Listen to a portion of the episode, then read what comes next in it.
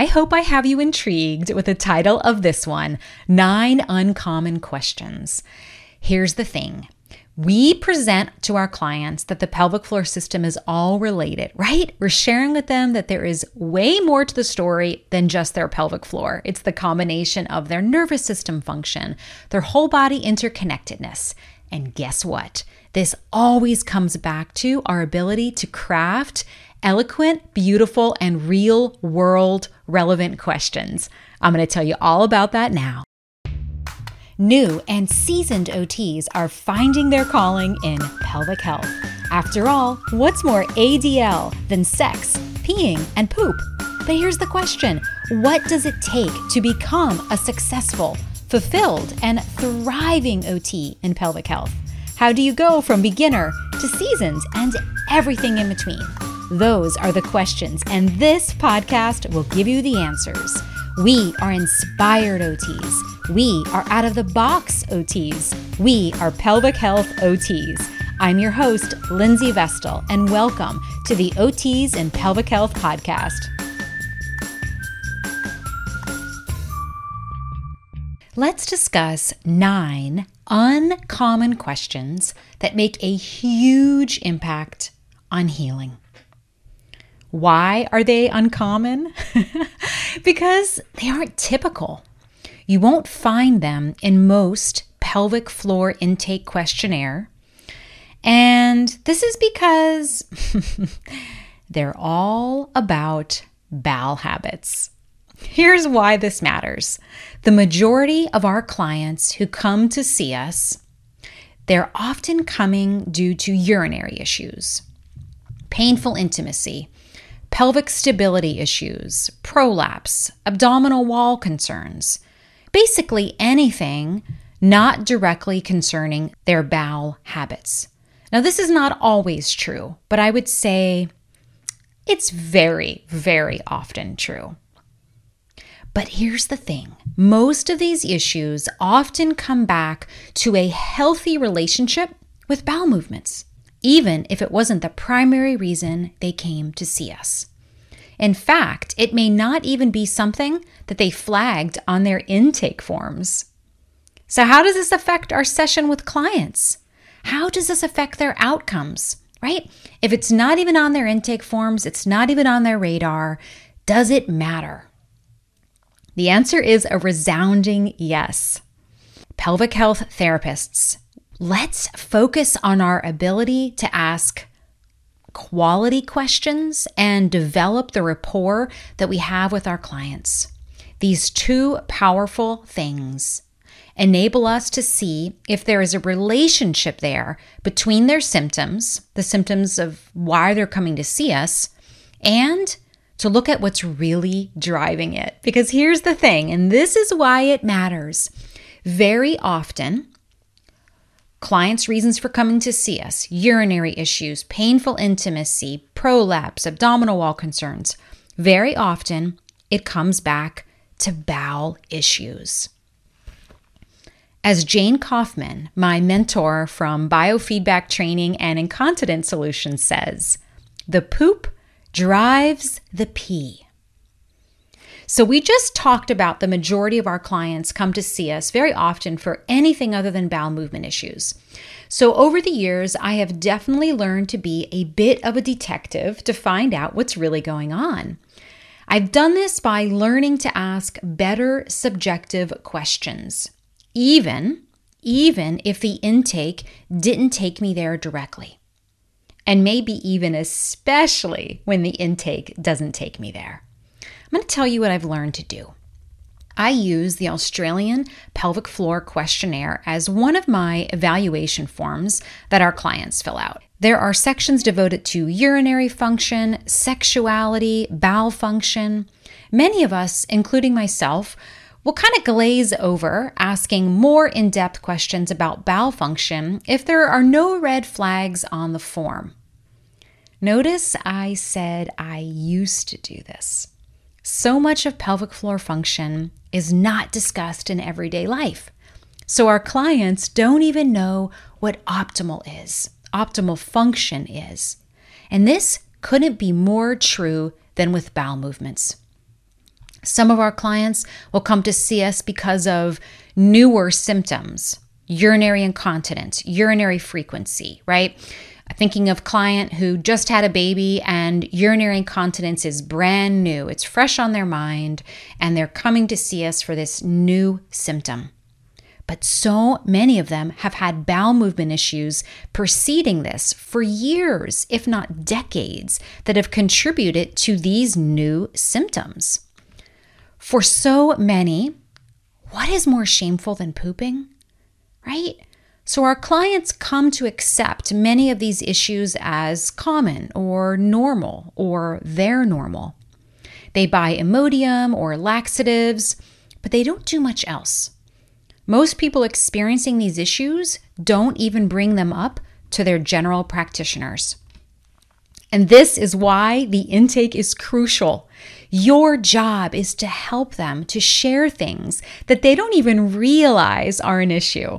As they start to see how interrelated their stories, their concerns, and their experiences are, they will continue to connect the dots in their own life, leading to so much self efficacy.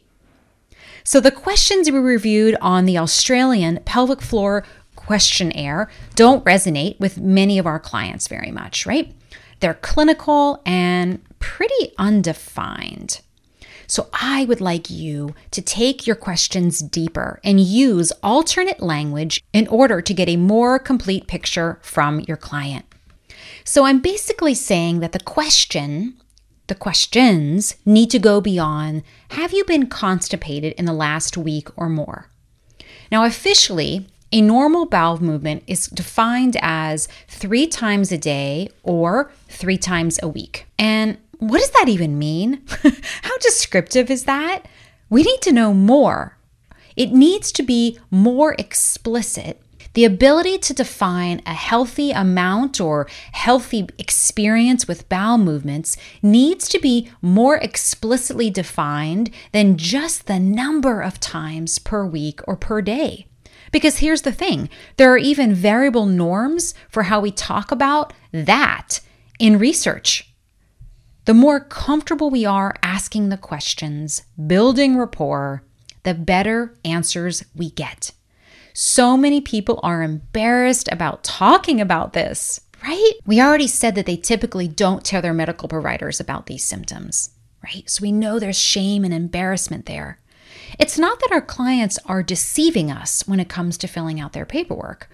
They're just so used to downplaying their symptoms and minimizing them even to themselves.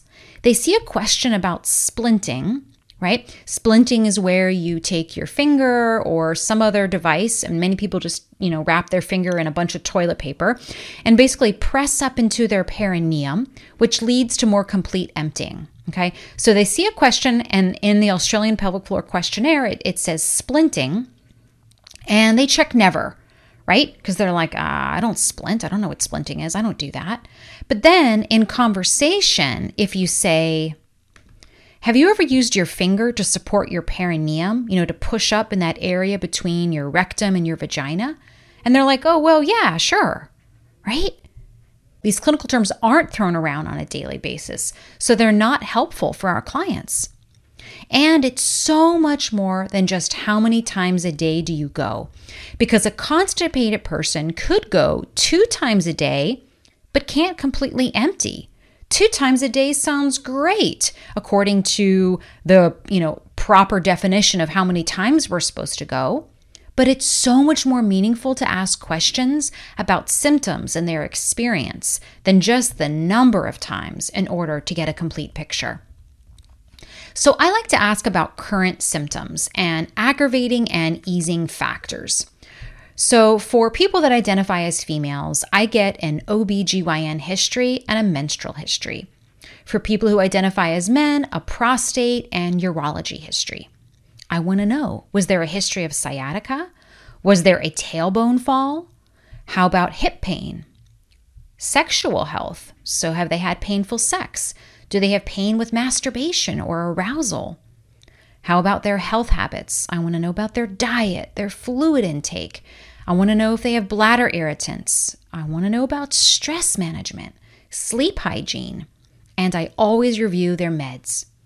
Now, beyond that, in terms of questions, I focus on using real world language with them, such as using your finger instead of saying splinting. I don't say fecal urgency, but I say, Do you ever feel like you have to poop, but you just can't seem to get to the bathroom quick enough?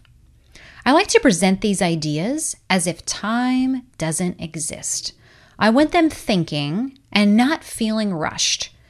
This could be anywhere from 5 to 15 minutes, depending on the client. Now, this matters. This matters because how many of our clients and how many people really sit there and think about their bowel habits, their bladder habits deeply. They're going to answer it very quickly, very superficially, kind of off the cuff without really considering. And so, if you're asking these questions in a non rushed way, you're sending both them and their nervous system a signal that they can think a little bit deeper. It's a safe space to really think about these habits on a different level. And I'm going to tell you right now, that is going to lead to so many better outcomes for them. Now, for the typical questions of how many times a day or a week do you go, this is how I improve that question. I say, has the number changed for them in the last X amount of time? So let's say they've had urinary incontinence for four months. I use that time frame in the question I say, has the number of times for bowel movements changed for you in the last 4 months? And because there's such a huge range of normal, 3 times a day to 3 times a week, I find sticking to the changes in their body to be the most helpful, the most meaningful, and the most specific for their body especially if it correlates to their other symptoms, the, the reason they came to see us anyway, which is urinary incontinence, pelvic floor issues, etc. So, Here's my list of nine uncommon questions that I would love for you to consider weaving into your sessions. Number one, do you experience pain with bowel movements? Believe it or not, the Australian Pelvic Floor Questionnaire does not ask that one at all. Number two, can you completely empty your bowels? Or, as the Australian Pelvic Floor Questionnaire asks it, do you have a feeling of incomplete bowel emptying? Then I elaborate with Do you ever have a bowel movement and then feel like there's more to come out in the next few minutes or hours? I find that question is more meaningful to them. Number three, do you feel like you're consistent with your frequency? Number four. Oh, and I should mention some of these questions they may not be able to answer on the first session. And this is where having a bowel diary could really come in handy. Now, in a previous episode, I talked about the trio of diaries bowel, bladder, and diet. So check out that podcast if you want to hear more about the value of diaries. The Australian pelvic floor question asks Do you have to strain to empty your bowels? For some reason, for even my Valsalva strainers, you know, the ones that have serious blood in the face and they're going blue and red and all the colors you can think of in order to get that bowel movement out, even they answer no to this question. No, I don't strain. So, this is how I ask it, and it opens up a curiosity and it opens up a conversation, which is exactly what we want. Here's how I ask it Do you ever use effort to get your bowel movement out? Then I may quantify how much effort once they say yes. So, effort, I think this word effort resonates with them because it's a much more gentle word than straining. And again, it opens up the conversation around their mechanics. And this is what we want. We're trying to encourage a rapport, a dialogue. And once this happens, we can get somewhere. The other thing I find is that when we ask these questions, since it's the first time many people are ever even hearing vocabulary associated with daily habits, they come back to us that second session and say, you know, last week I told you I didn't strain, but I paid more attention to it this week, and this this is actually what I do. Let me tell you awesome. Absolutely awesome. This is what we want. We want their interoceptive quality. We want this body awareness to start building. And this happens with these beautifully crafted questions that we're talking about right now. Number five, do you have blood in the stool or on your toilet paper? I find most people are trained to think blood in the stool is super ominous And many people, as a result, just don't even look in the toilet. But they do see blood on their toilet paper. So I usually add this aspect to the question. Number six, I ask, do you ever have a really big urge, but nothing comes out? Number seven, do you use stool softeners or laxatives between meals? If so, how often? And number eight, of course, I bring out the Bristol stool scale and I ask them, which one do they have? I ask for at least two of their most common types because we all have stool variety, right? And I want to see that range. And then number nine, I always connect it back to their particular reason for coming to see me.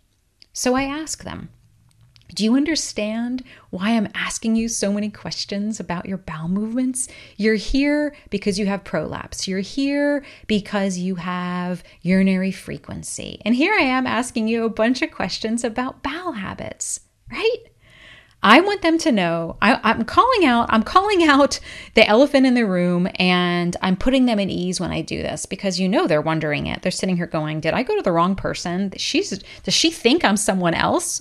And so by reviewing basic education about pelvic floor anatomy and the roles of the pelvic floor and the role of the breath, while weaving in their particular reason for coming to see us, we're always connecting it back to their specific issue. This is key for buy in.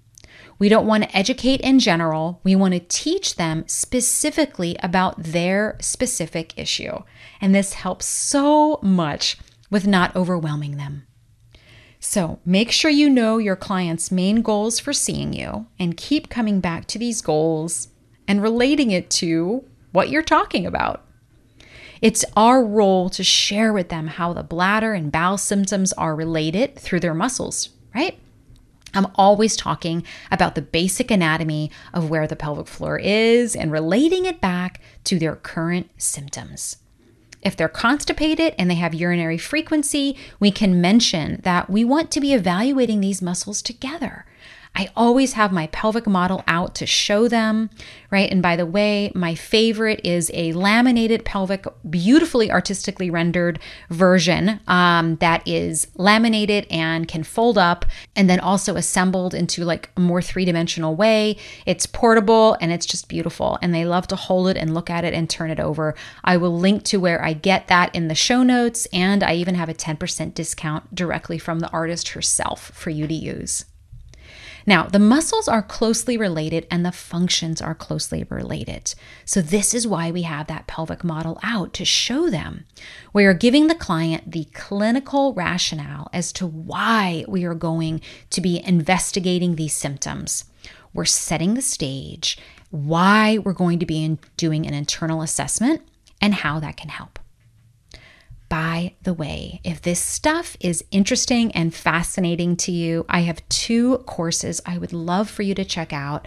One is called OT Pioneers An Introduction to Pelvic Floor Therapy for Occupational Therapists, and the follow up course is called OT Elevate the biopsychosocial approach to colorectal conditions. Now, we're talking all about colorectal conditions today, and I do recommend the intro course first, but both of these courses are really from that OT lens, which is quite unique and quite special. Head over to my website, functionalpelvis.com, click on the professionals tab, and you can check out my courses, but I'll also link them in the show notes. Now, we can teach the function of the pelvic floor and relate function to their symptoms to help them, let's say, make these connections between how the muscles coordinate and how they contribute to their symptoms. And just like we present to them that the pelvic floor system is all related, we're sharing with them that there is way more to the story than just their pelvic floor. It's a combination of nervous system function and whole body interconnectedness. Our clients and our medical system is hyper focused on the symptom itself or just the one body area. And we can help liberate their viewpoint and educate them that it's all connected and our systems operate together. Our client likely doesn't know this, and it's our job to teach them enough so that they will understand why they need our therapy. We need them to be committed to the time and the money that this process is going to take. It's our job to explain and connect the dots in a way that the client will understand and buy in. I always end the intake with answering any questions they have, wrapping up our findings, and reviewing their home exercise program. They leave knowing what to expect next from me so for me, it's an email with a link to my video exercises and any other relevant information that may enhance their session, such as additional handouts or readings, or even if I think they could benefit from an additional referral. I make sure that when I leave the first session, they have a very clear understanding of the next steps, how often I want to see them, and what I expect from them between sessions. Thanks for listening to another episode of OTs and Pelvic Health. If you haven't already, hop onto Facebook and join my group, OTs for Pelvic Health, where we have thousands of OTs at all stages of their pelvic health career journey. This is such an incredibly supportive community where I go live each and every week. If you love this episode, please take a screenshot of this episode on your phone and post it to IG, Facebook, wherever you post your stuff, and be sure to tag me and let me know why you like this episode. This will help me to create in the future what you want to hear more of. Thanks again for listening to the OTs and Pelvic Health Podcast.